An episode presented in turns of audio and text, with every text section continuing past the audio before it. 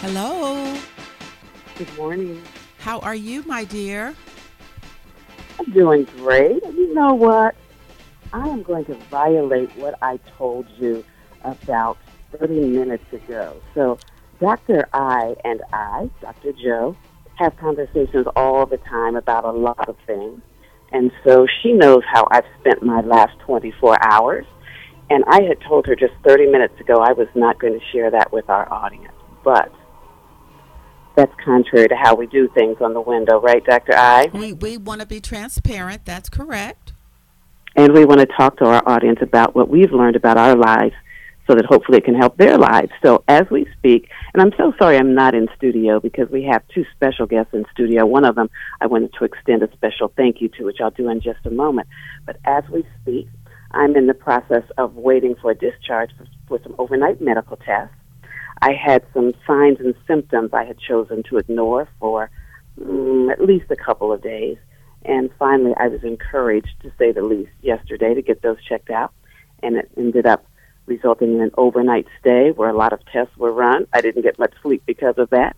This morning, they ruled out anything serious and we'll continue the testing process. But what they see so far can be handled fairly easily. So I would say to our audience, and Dr. I am sure you would agree, even while you're listening to us today, please multitask. Pull out your calendar, pull out your, your phone directory, make those appointments.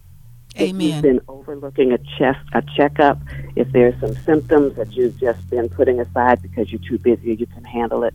Don't do that. I am blessed to be talking to everyone today. I'm blessed that I didn't wait longer to see what was going on now. So, welcome to the window, everybody. Thank you. And that is good advice for all of us. Sometimes we don't want to go to the doctor, we don't want to go to the dentist because we don't want to hear the news that we've got a problem. And we either don't want to spend the money or we don't want to venture into that unknown territory inside our bodies. And um, I have a dental appointment next week because whenever I eat something extremely sweet, it hurts one side of my face. Now, I know I'm not supposed to be eating candy. I get that.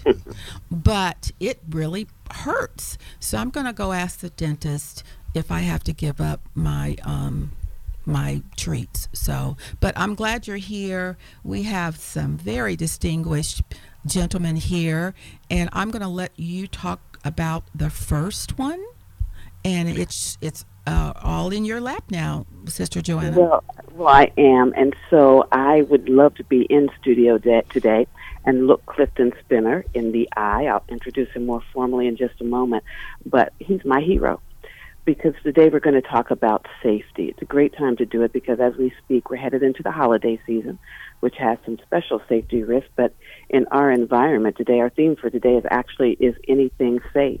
And we have reasons to ask that question now. So several years ago, right around this time during the holiday season, my family and I were attempting to enjoy the holidays and we heard a noise and we went into another room just in time to see one broad daylight breaking into our home. He had ripped out the screen. He had broken the window. He was reaching in to unlatch the window. And I'll just say for now that um, based on what happened next, we're pretty sure he won't be back again. And we're pretty sure, based on the precautions that we've taken since then, that we're not going to have to deal with that issue anymore. But shortly after that, I had someone unknown who started texting me saying that they had met me and I didn't recognize the number. I assured them that they were mistaken. And then their next few texts had my name spelled correctly. And so I thought enough is enough. And so I ran across the street at my day job. Actually, I sent an email first about cybersecurity as well. But I sent a message to Clifton Spinner, who is Executive Director of Safety and Security Services at Franklin University in Columbus, Ohio. And I told him what was going on with me, and I said, Cliff, can you help me figure out how to stay safe even in my home? And so, Cliff Spinner, thank you for joining us today on the window. Thank you very much, Dr. Williamson. Cliff has a, a very distinguished career in law enforcement, so we're in good hands today. Cliff has about 30 years in law enforcement. He was with the Ohio State Highway Patrol for much of that time before he went to Franklin University. He has a master's in criminal justice with an emphasis in public administration. He also teaches what he does at Ohio University. He formerly taught in the criminal justice and law enforcement programs, and he has a whole laundry list of awards and honors, not only in law enforcement, but just giving back to the community that's so important to our environment of safety. So we're going to talk to Cliff for a while, and then we have a guest to talk about cybersecurity. But Cliff, in all aspects of our lives, there are security issues. So I'm just going to go one step at a time throughout what we do on a day to day basis. And I'm going to start within the home, since that's what made me come to you in the first place. So, talk to us, if you will, about what it is we should be thinking about as it relates to safety in our home. Well, thank you very much for that introduction. I appreciate it, and thank you for the uh, opportunity to come out and speak to your audience.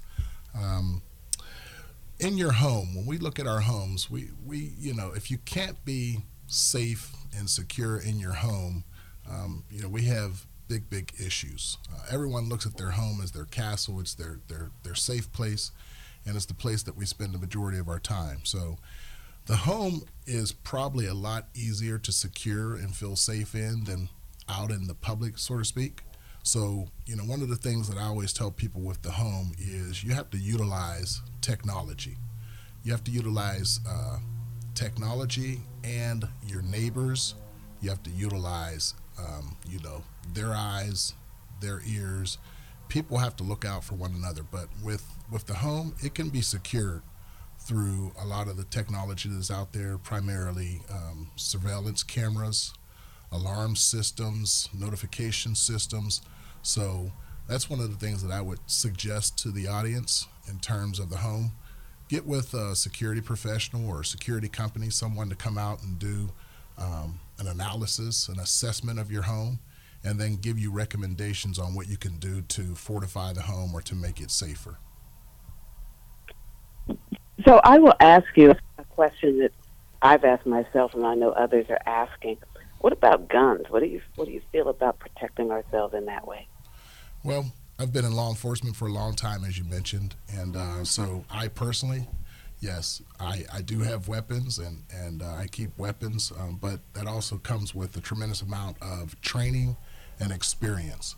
And so what I say about weapons is it's primarily up to the individual. You know, I don't think that everyone should have a weapon.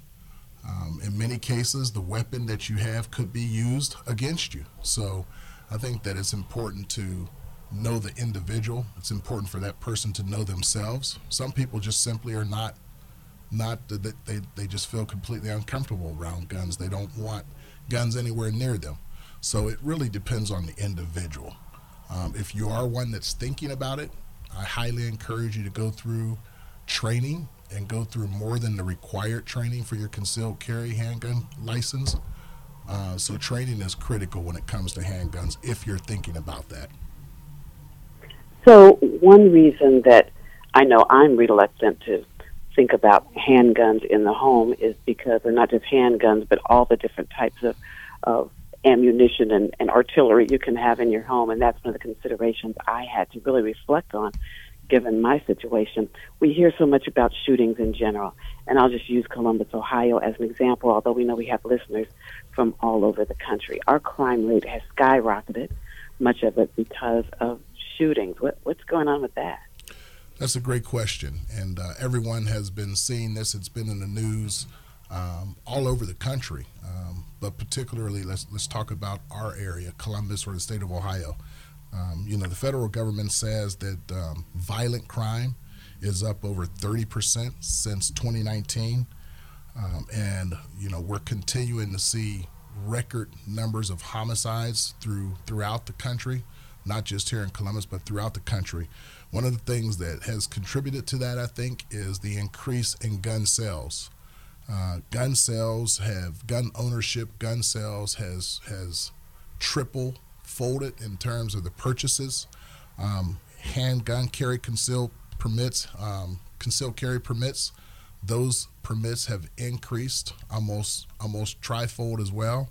And but we've also seen a large number of gun thefts, knowing that more people have guns on the street, knowing that people have their concealed carry permits. Um, there are many locations that you can't take guns into. So people know those guns are being locked in cars, and uh, there's going to be a lot of, of theft. We've already seen that, a lot of stolen guns. So it's just a number, just a lot more guns on the street. And uh, people just seem to be a lot quicker and more apt to use those weapons. And and so why is that? Why are we so prone to be armed and dangerous these days? You know, there's you can go on and on and on. There's a number of reasons. Um, um, there's a lot of speculation out there as to as to the increase in, in, in crime. You know, I'll just give you some numbers, particularly for Columbus. Uh, this the Columbus had seen the largest uh, since we've been keeping track since the uh, late 50s, early 60s. We've seen the largest number of homicides in our city back in 2017. It was 143 homicides, and that was a record, um, the largest we had ever seen. We never thought we would see anything like that again. And for the next couple of years, we didn't. In fact, in 2019, homicides were down to 104. But then came 2020, then came the pandemic, then came a change in the way that uh, you know we we we live in essence. And in 2020, uh, Columbus seen a 67% increase in homicides. We went from 104 to 175 homicides in 2020 and it was just incredible. And it's, it's so sad to even say those numbers. Um, it's a, it's a terrible thing to think about. And here we are now in 2021, and we're on pace to actually break that record of 175. And so there's a lot of speculation. You know, people talk about the coronavirus and all the other things that could be out there causing the uh, United States homicide rate to rise so so quickly. Um, but you really can't put our finger on what the issue is, what's causing um, these these homicides. You know, again, uh, people were talking about the coronavirus and the impact that it's had economically, the hardships, uh, the social disruptions, um, all of the things that the pandemic has has has created. But there's little little evidence to to uh, actually say that these economic downturns is what's causing the homicide increase. Because when you go back to the depressions um, and the recessions that we've seen in the 1980s, um, also in 2008 to 2010, you know, those were, were recessions and, and economic hardships. But in, in fact, during those time periods, the homicide rates decreased. So I don't know that we can actually say that it's because of the, the economic hardships caused by the pandemic but at the same time, a lot of people are pointing to that. Um, so it's going to be very difficult. That was a long answer to tell you. It's going to be very difficult to pick a specific reason as to why we're seeing such an increase in homicides and violent crime. That's stunning. Dr. Ah, you had a question? I did. I am a person that's been mugged twice by two black men. Mm-hmm and I didn't get hurt, but they came after my purse mm-hmm. um, both times. And fortunately, I didn't have any money, so they ran off with a purse full of nothing. But there is also an increase, I think, in black on black crime right now. Now, this happened to me a long time ago, and I know I kind of look like someone that's easy to knock off. I get that. Um, but what are you saying, or what do you feel, or what is the indication or implication of the black on black crime? Yeah, that that's always been a uh, you know an interest to me as a as a as a black man and as a you know former law enforcement officer. That that's always been an interest to me as as to why is that and you know, even here in the city of Columbus, when we look at those um, record numbers of homicides and violent crime, when we look at these 171 plus homicides to date here in 2021, over 75% of those homicides are black people. Um, and in most cases, the, the suspects are also uh, of the same race. Generally, what we see is when it comes to homicide, it's basically um, white on white, Asian on Asian, Hispanic on Hispanic, oh, okay. black on black.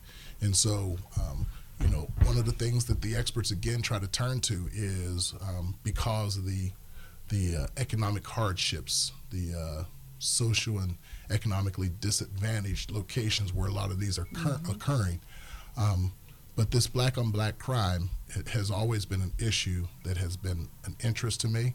And I think a lot of it, you know, goes right back to, you know, I'm kind of from the old school myself, but I think a lot of it goes right back to um, starting out at home, you know, at home, whether it's a single parent home or, you know, two parents in the home, it starts at home. Um, it starts with getting these young people the discipline that needs to occur. It starts with getting these young people into church and being raised in the right way. And then again, the old cliche, it takes a, it takes a, a village. Um, I really believe that. And I think, you know, getting some programs and getting these people, um, you know, help that they need, the education, the discipline, the support and the love at home actually is, is, is the start. Well, they took my jewelry. Mm-hmm. Um, and I had to, I, I, tried to justify what happened, and I think it might have been drug related. A lot of it is. Uh, a lot of it is, uh, in fact, the um, City of Columbus Police Department and uh, the new chief and deputy chief, they just talked about that. A large percentage of these homicides that have been occurring um, have been a, uh, a, result of about 17 different gangs here in the city of Columbus. Um, and a lot of it has been juveniles, you know, young people committing these crimes. So, one of the things that uh, we tell victims, if you will, as police officers, um, never ever fight when it comes to your possessions. In most cases, if, if, uh, if someone is trying to just snatch your purse or your jewelry, that's pretty much all they want. They typically are not going to commit homicide or hurt you. So um, we tell people, you know, you can always get possessions back. We can always go find or buy, you know, those possessions, but your life and your your um, your life and your liberty is more important than than your possessions. So if you're ever in that type of situation, give them what they want and then try to identify them as best you can so that we can work with the police to identify and apprehend these individuals. Yeah, in both of the cases, um, they just took my purse and kept running. Um, and they were both young people. Um, but um, I just wondered what, as a community, can we do about this situation in the black community? What, what can we, as uh, concerned citizens, do about it? Well, I can tell you that the uh, police department can't do it by themselves, and so partnerships are critical. Um, so I, I, did see where the city um, has started a new, a bunch of new initiatives, um, and you know, thankfully, the city has put some money behind these initiatives. But that money does need to be spread throughout the community. But there's a lot of new initiatives that are going on right now. Um, I don't know a lot about them, but you know, there's the Safe Neighborhoods, the Safe Street Streets initiatives. Uh, there's a one called End of Violence, End of Violence, and Growing Up. These are all initiatives that the city is doing, but these initiatives are not going to work without the community support. So we need our leadership within the black community. We need our, our ministers. We need our parents. We need our black men and our black women to, to get involved and to uh, work with the city to try to bring uh, an end to this violence. You know, one of the things I've always said is if we can keep the young people busy, the more time that we're keeping them busy, the less time they have to be out to, um, you know, be up to no good, if you will. Okay. Okay. And so, Dr. I, for, for those listeners who do tune into our show regularly, and by the way, we're going to be launching soon a website so you can go back and listen to past episodes. You might recall that we had groups who were on neighborhood groups talking about what they're doing, and sometimes at neighborhood group to stand up to what's going on in your community. I will say that the person who attempted to break into my home was a white male. And I will say it's unfortunate that so many people had to ask me, was he black or white, given what we hear about black on black crime. And, and I think what Cliff has said, um, what I've been told is that it's proximity. And I think that's what he's saying when you hear about white on white and, and whatever, that whatever neighborhood you're part of, whoever you're close to, is probably who you're more than likely to stake out. Would that be accurate or not, Cliff? That would be accurate. Yes, it would. We have to take a break here, um, and we will be coming back to talk about um, private uh, citizen safety in just a few moments on the window.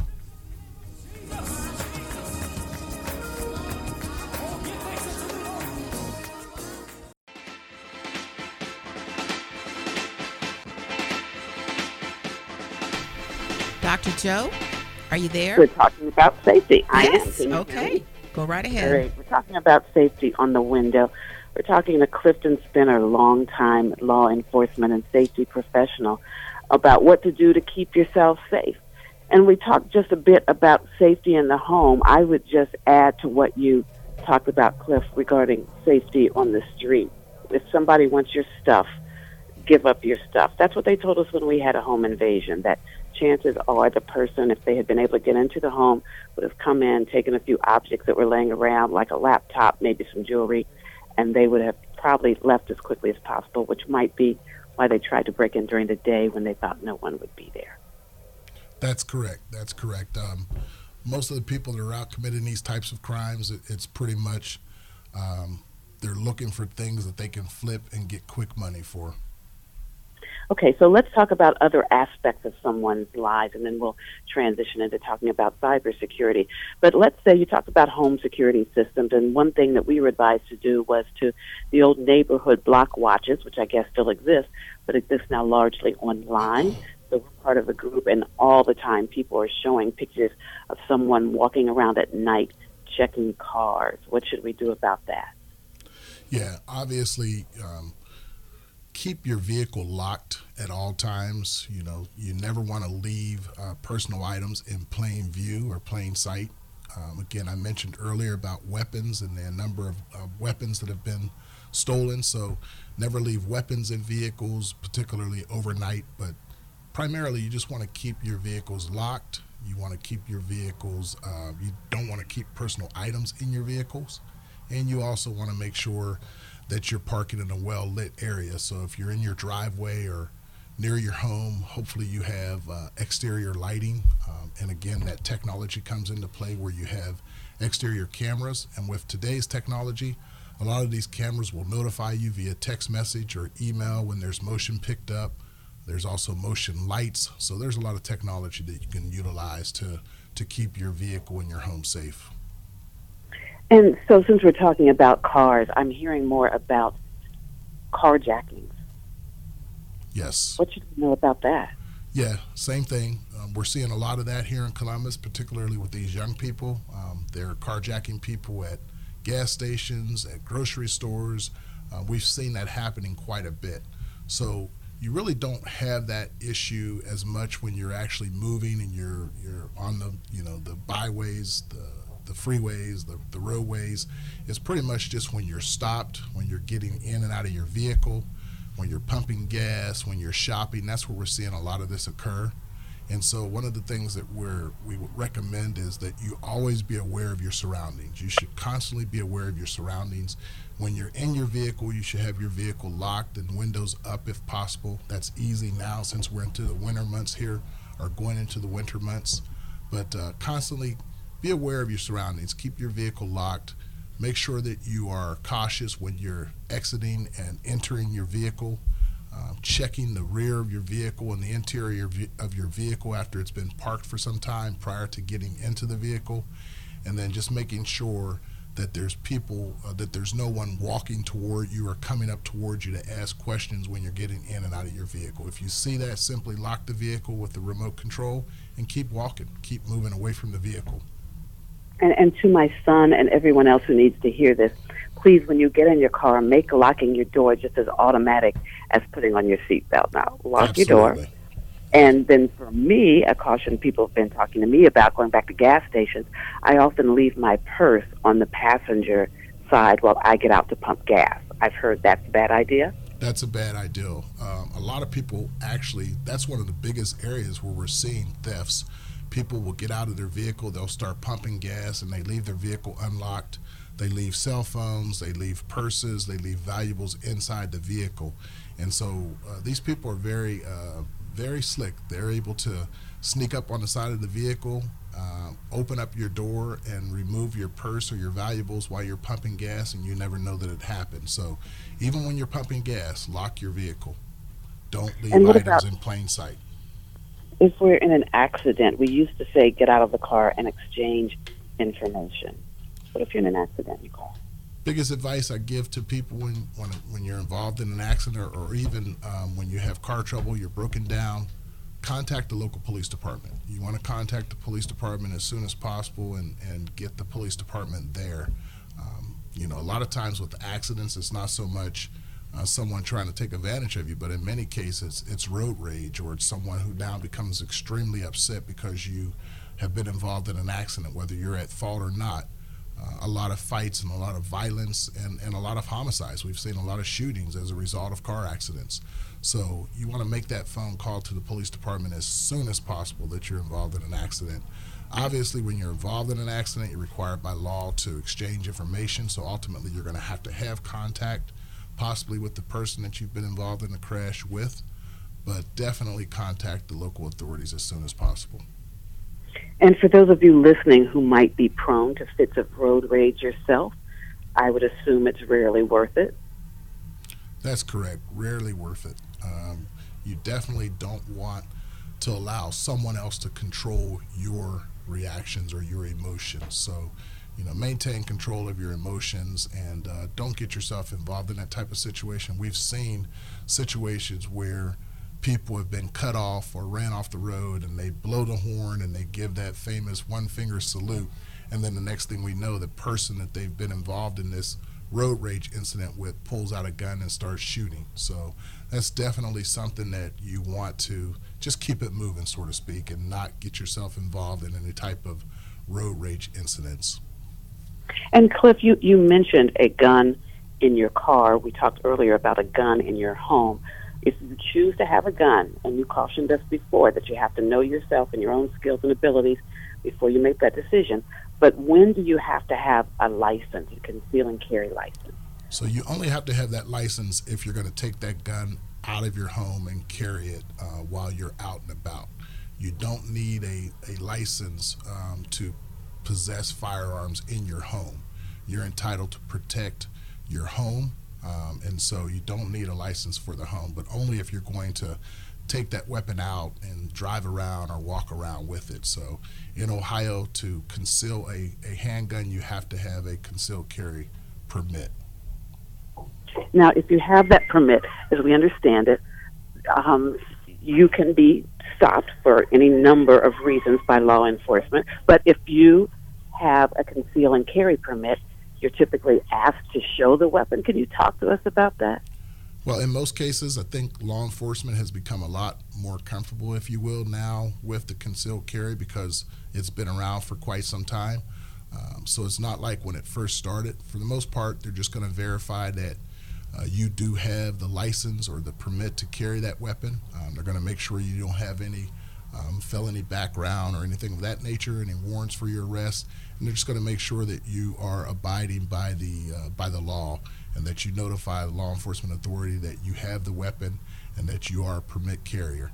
Typically, when we run the registration, that comes up on the registration anyway, so the officer in most cases is going to know if you're the registered owner of the vehicle and you have the permit, they're going to know that as they walk up anyway. And one more question about autos, Cliff, and then I'm going to shift topics somewhat because you remember I talked to you about a cybersecurity issue too. Around the time that I came to you about safety in my neighborhood and safety in my home, another incident had happened where there was a car that had been reported following people. And I was advised if you see someone who you believe is following you, not to necessarily head home. What if you suspect someone is behind you and, and they are trailing you? that that's an easy one right there. And, and I've had a situation like that before. If you believe that someone is following you and you're out and you're driving your vehicle as well, drive directly to the nearest police department. Um, drive directly to the nearest police department. If you're not near a police department, try to drive to a very populated area, uh, maybe a hospital, maybe some place where you know multiple people will be in and out. Um, you definitely uh, don't want to stop and engage with this individual, and you definitely don't want to necessarily go directly to your home, your safe place. So I would highly recommend that you call the police department and that you head toward the police department. And some of these are, are old school tips, if you will. I can believe my parents, I can remember my parents decades ago cautioning me about some of these same things. So some of the old rules still apply, but now we're in a, a brand new world, if you will, somewhat of a violence culture that we talked about, but we're now in this world of technology and cybersecurity. So, Cliff, I'm going to ask you to, to, to tell people what you told me when I said, How could someone possibly get my phone number and text me? And then, Dr. I, I'm going to ask you to introduce our cybersecurity expert as well. Okay. Well, in today's society, um, again, technology, there's so much technology out there and so many public records readily available. And nowadays, you can just Google an individual and find out everything about them, including the people that they live with, whether they're married, single. You can find out their address. You can even find out their yearly income through technology nowadays. So, uh, in most cases, if someone that you have never had contact with uh, contacts you and tells you that they know you or in your situation that we spoke about, it's primarily because they've they've Googled you and maybe they've been stalking you or maybe they've been interested in trying to get close with you, um, and they go about it in the wrong manner. And um, so there's a lot of that cyber issues out there. And being that you do have a cybersecurity expert in the building, I, I would definitely defer to to uh, Mr. Robinson, but there is so much readily available information, and in most cases, that's how the individual is getting it, and they're just putting the, you know, the the uh, the steps together to to literally identify you and act like they know you, including information that we ourselves put online unnecessarily. That's correct, and a lot of information that's tracked from you as you purchase homes, as you purchase vehicles, as you shop and utilize credit cards and everything else, a lot of that data is being collected um, and it's readily available. Well, I think that's a great transition to our cyber expert. Um, I have Mr. Chester L. Robinson sitting on my right, and, and thank you so much um, for your information, Clifton. Um, he is the owner of BITS, Business Information Technology Services. And he is an IT website technology guru. Um, and I'm just going to start out by talking about my my new fear of technology giants um, like Apple, like Microsoft, like these huge organizations that control information and and sometimes I believe that controlling information is more powerful than taking your money. Because when they have your information, they can take your money and everything else that you have. So, as that as an introduction, I'm going to ask uh, uh, Chester Robinson, why did you get into this business? How did that happen? Uh, well, thank you very much, um, and a pleasure to be here. Uh, one of the things that really started me um, really getting into uh, this field was just basically understanding um, my whole thing about putting things together. Um, you know, as a child, I always liked to tinker with stuff, and, and my parents actually got me a computer, and then I started going from there. Um, but one of the things that I thought was very interesting was how we as um, technologists uh, starts to uh, put things together, be innovative, and start designing applications and programs and, and things to make the world better. But we also have um, folks that are out there that takes this technology and do it for worse. You know, do uh, just do bad things for it. So one of the questions that uh, was po- um, kind of raised to me was our privacy. What do we have out there that um, exposes us, right? And one of the questions were, uh, you know, is there private? Can we have privacy on the internet? And my answer is no. The reason why I say that is because every place that we visit on the net has some form of way of tracking that we've been to a particular site, um, that we have um, certain things that we access on the site, and so forth. So uh, again, our privacy, our our ability to be anonymous on the web is pretty much non-existent. Okay, there are tools and there are ways that you can make yourself anonymous, but overall, we're asking, um, you know, when we visit sites and so forth, they're asking us questions. Um, our, our hosting um, or internet service providers, they also track us as well. So again, there's just a lot of things that you just have to uh, take in consideration on that. So when you apply for a loan or you give some information about your social security number to let's say a government agency or, or another entity online are you saying that that is also threatened that information um, that uh, an organization is collecting, so they may be performing some services for you, or, or or you're like you said applying for a loan or something like that. Companies today have security measures in place. Um, so those applications or those online forms are secure. They're usually encrypted. So when you're doing this communication back and forth with them, um, you can be readily assured that that's pretty much safe. Now, when it comes to uh, data that's being uh, exposed, some of these large organizations, uh, and there's been um, uh, actually some research uh, has shown that um, cybersecurity threats have increased um, during the pandemic up to, I believe it's 20 to 25 percent. Um, that companies uh, are getting attacked. you know, every time a a um, cyber attack happens, they're trying to collect that information, right?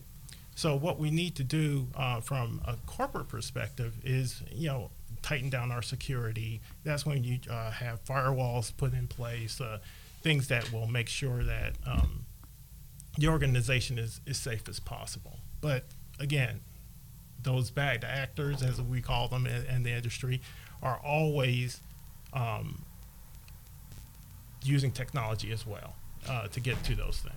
We have to take a break, but I have one more question regarding you said firewalls.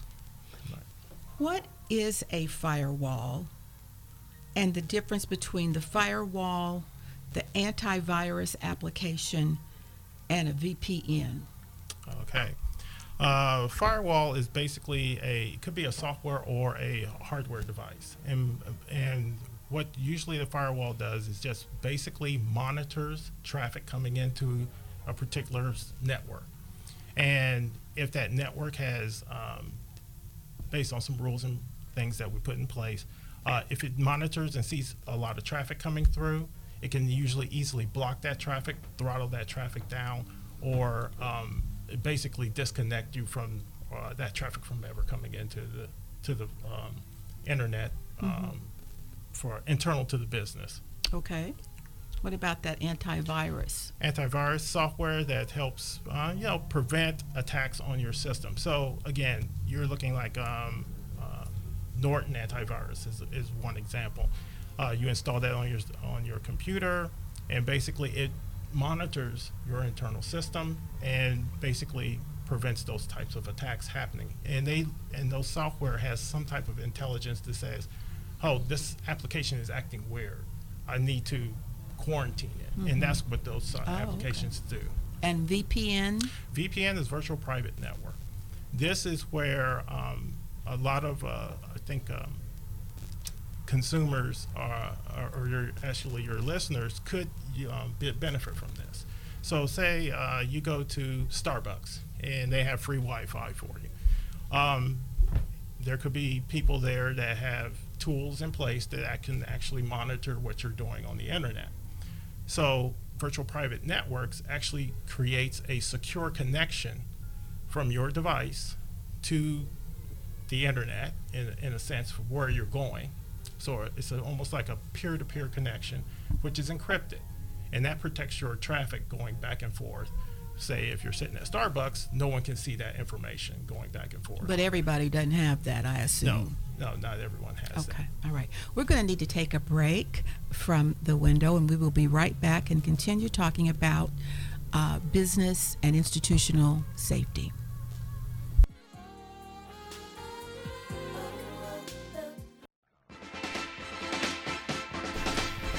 We're back talking about safety, security, privacy. And we're with Chester Robinson, and he's got uh, um, something to talk to us about that I don't think I've ever heard of. So, Chester, what's this about Robinhood? Uh, yes. So um, I usually get a report from um, uh, some of the other sources that are out there. And one of the reports had indicated that there's a, a, a data security incident that just happened. Um, and what it was is that um, some of you are familiar with um, uh, investment tools and things of that nature that allows you to, you know, invest and and and get um, make some money out there on the on the stock market.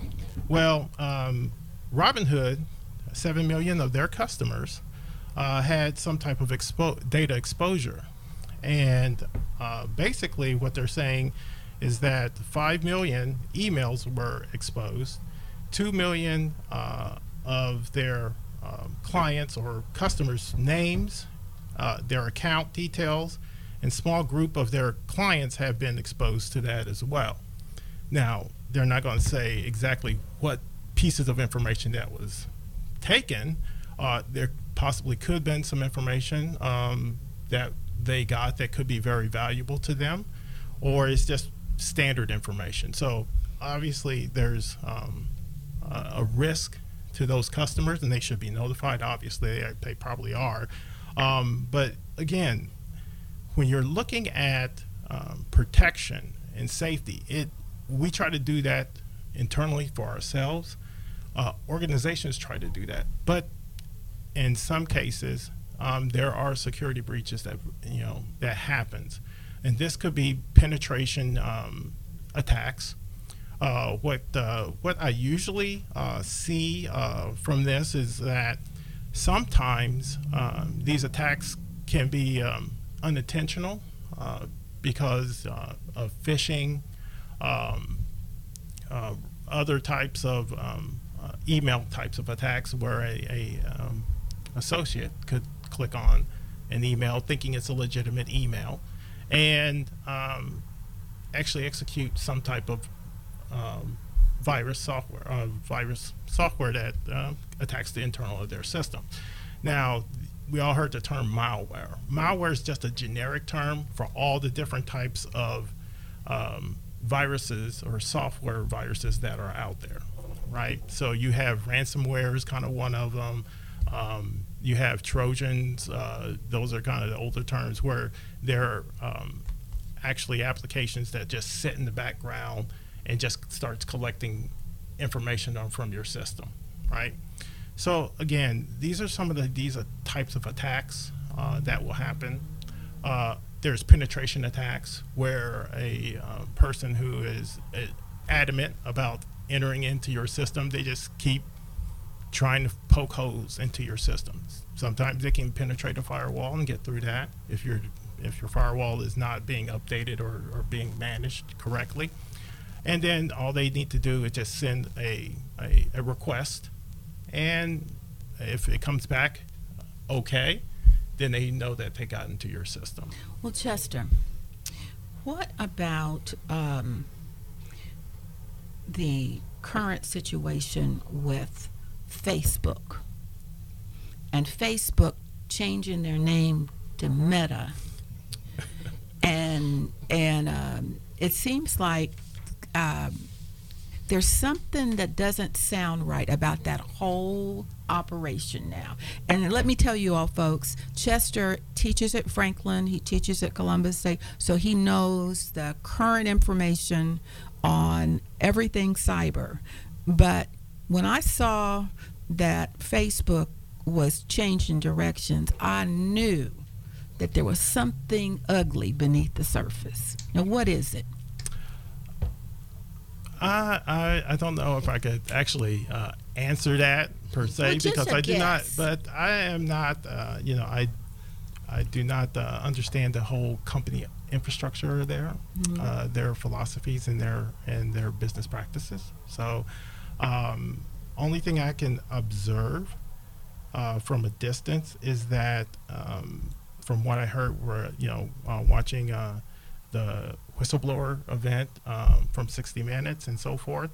Um, that you know their business practices may not be uh, as a par um, uh, as we think they should be. Um, one of the other things uh, that you might want to take a look at is that how we as consumers of that of that media, how we help.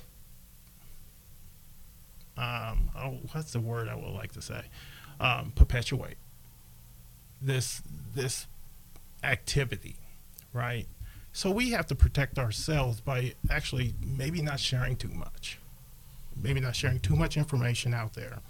Um, one of the other things I think that uh, I think is a, a really good um, source of information uh, is a documentary that uh, I've seen on Netflix called Social Dilemma. I think if everyone um, just kind of take a look at that uh, documentary, I think it, will shed some more light uh, on the situation, and people can come up with their own conclusions on why large organizations um, that you mentioned may have certain types of practices that are in place. And I, I think that would be my uh, best answer to that question. Uh, I, I, do think that that documentary is done very well, and it hits on uh, very uh, good key points, social key points that I think that uh, uh, your viewers would would like to see. Well, let me ask you this question. I have a good friend whose money was taken out of his bank account, unbeknownst to him. And the bank called him and said that somebody has hacked into your account. And we are going to replace the money, but they haven't really explained how it happened. With, I mean, you have to have an account number to get into a bank account. You have to have a name. You have to know, you know, where the money is in the cycle. As a former banker, I know that you just can't go in and take somebody's money out of an account. How did that happen? Well, there's several ways that this can happen. Um, number one, doing um, maybe this person done some research on that particular person, right? Um, Somebody that works at the bank. Uh, it doesn't have to be somebody that works at a bank. It could be uh, just a random bad actor, I'm going to say. So, uh, this type of, uh, of person that is, uh, what they try to do is impersonate you. Basically, uh, uh, trying to do identity theft. So, once they get that process, um, and everyone's a target, even I was a target. um, and I'm in this field, and you know, things happen. Um, basically, uh, I know how I protect my information, but probably my information has been part of like one of these security breaches, right? So this person or group or organization um, gets this information and basically um, tries to uh, file a claim, right? And as they file the claim, this triggers off an event that notifies all the the um, places that I've worked at, and then they identify uh, by reaching out to me and say, "Hey, have you filed a claim for blah blah blah?" And I said, "No. Why would I do that?" You know, um, they said, "Well, it appears that a, a state organization is asking uh, us about um, filing for, say, uh, some unemployment benefits." And I'm sitting up there going like, well, I'm working. why, why would I file for unemployment mm-hmm. And as I walked, uh, went through this process, um, my uh, some uh, my other two employers have reached out to me and, and, and say, well, I said, how did they get this information? Well, they say, well, they have everything. They filled out everything about you. Um, so they actually have my social security number, right? So I went through a process, and I think uh, that Cliff will probably state to this. This is what you need to do to make sure that you're safe. Number one, and we'll get back to your other. Uh, and this is about issue. identity theft. This is about identity okay. theft. So, um, number one thing that you need to do is find out where the thing where this incident occurred after finding that out, do fill out a police report. Go your local the police department, fill out a police report, show them if you have records of that information being um, uh, compromised. Uh, please block out any of that information because it is going to probably be public record, um, and and file that report. Once you file that report, then you also may want to reach out to the attorney general, and they're going to actually give you step by step process of how to handle identity theft. And then once you get through that process, then you go to the federal level, and they also have a step by step process of identity theft and being uh, and reporting all of this. Once you've done that, make sure you contact your credit bureaus. Right. Usually, you can contact one, and they will disseminate an alert to all the other major credit um, credit. Uh, um, excuse me, credit bureaus, uh, and then uh, that information is uh, right readily activated when somebody else tries to um, do something else with your um, identity, and you get notified because they're not going to know everything about you, but they will probably have most of the current information about you. So, as we see at, with this case, this could be, uh, if we look at the Robinhood um, uh, breach, um, they could have all that information to do something similar to that. Now, depending on how much the information they got from from that breach, they could actually say, okay, let me create an account. Let me try this bank. Let me see if this person um, um, has funds somewhere else, right? This is this is when it becomes very important to, to establish um, a active monitoring on your credit report. So again, they can start looking at that. Uh, you'll be notified if something uh, irregular happens to your credit report or any type of foreign access to your accounts and so forth um, will happen. Now, once they get that information, they'll just start playing around with it, massaging it, looking at and trying to make sure where they can attack next. So as they have your identity, they're trying to figure out, you know, where they need to go from that standpoint. Well, I want to uh, mention what happened to me just recently with Apple. And I want to start at the end and go back forward. If you have secret codes and passwords, write them down somewhere and hide them. Because if you get confused and you get them mixed up, Apple can shut you down for two weeks and will not let you access your accounts. That happened to me and I've heard other people that said I got I gave them the wrong code and sometimes we use codes that are familiar to us but come up with something that's only yours and hide it somewhere because if you don't put in the right code you can be out of commission. I think we are almost out of time. Uh, Dr. Joe, you got anything else you want to put on the table? Uh, yes, I do. I have a special appeal for seniors since I guess I am one now. So um, please remember that seniors are uh, very vulnerable and very susceptible to um, to wrongdoers, and so we are a generation that is very independent as we age and very self-sufficient. And there are seniors who like to live alone and go places alone. But please be sure that that they hear all of these security tips, and that if you know someone, not only a senior, but if you know anyone, please check in on them. Please Thank be you. sure that Thank you. someone hears from someone else every day. Please be sure that if you live alone, there's someone you trust who has a key and a garage door opener and access to your home. Great, great. Um, if you need website development or cybersecurity uh, issues resolved, um, please contact Chester at BITS. How can they get in touch with you? Uh, yes, uh, they can uh, get in touch with me. Uh, again, uh, the company is BITS, Business Information Technology Services. Uh, my uh, company phone number, area code 614 500 3392. Folks, use it.